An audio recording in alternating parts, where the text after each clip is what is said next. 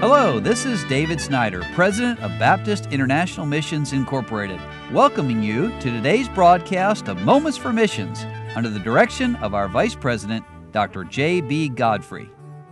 Well, I hope you've been able to listen all this week on Moments for Missions to my good friend Terry Jones. Terry and I, we're kind of neighbors. We live in the same neighborhood, even though he goes one direction and we go the other one most of the time. But what a joy it is to serve the Lord. And boy, this week he's just been challenging us with this thought Can I serve? And that's how God started in his life after he got saved, was going to his pastor saying, Can I serve the Lord? So he's been telling us about some other people that have asked that same question. And let's go back to that theme again today.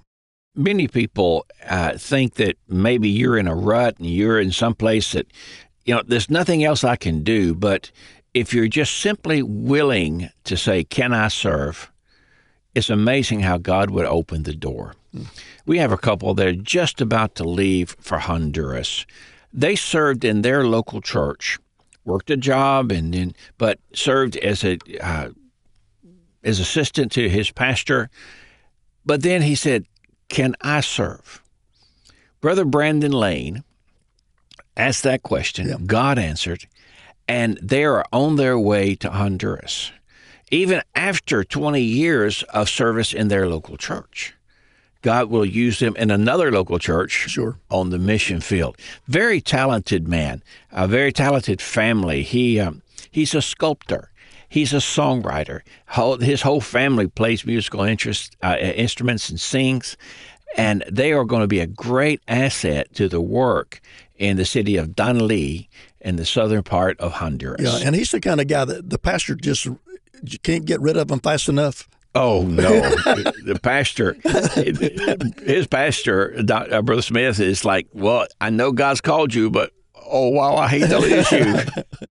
And it's often that way, isn't it? Yes, sir. I know some pastors, Brother Jones and I both do lots of missions conferences, and we're preaching, and that pastor is saying, "Lord, call these people, but don't call my deacon, or don't call my don't call my song leader or my youth pastor." But that's the purpose of it, isn't it? Yes, sir. Yes, sir. It- It's it's such a blessing to to see these these. I call them young people. They're probably the age of my kids, but to to see them in all situations. We have several very young couples that are in their twenties that have surrendered and are on their way. Uh, the Suttons, who are will be going to uh, the country of Nicaragua. Uh, he was one of the assistant pastors in his church.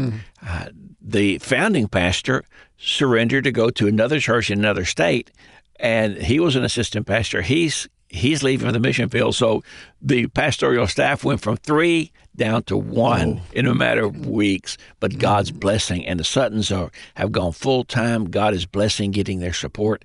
What a blessing to see how God is using them.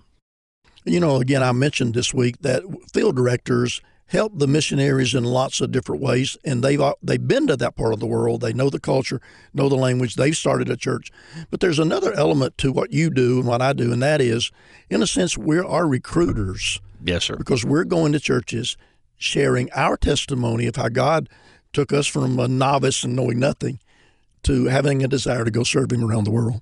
Yes, sir. And and sometimes I, I think recruiting uh, is we're praying that God would call the, Sure. the missionaries, but we're here to say if God has called you, here we're here to help you and your local church. And I think, dear listener, if you go back and study your Bibles and look in the book of Acts in particular, you'll find that as Paul and Barnabas and Paul and Silas went out, God did use them to Yeah. speak to other people's hearts to say, Are you willing to serve? I think about Timothy and Titus and many others. Well, it's a joy to serve the Lord. And Brother Jones, thank you so much for coming this week. You've been listening to Moments for Missions. For further information, please write to BIMI, P.O. Box 9, Harrison, Tennessee 37341, or call us at 423 344 5050. Or you can visit us online at www.bimi.org. Until next time, may the Lord richly bless you.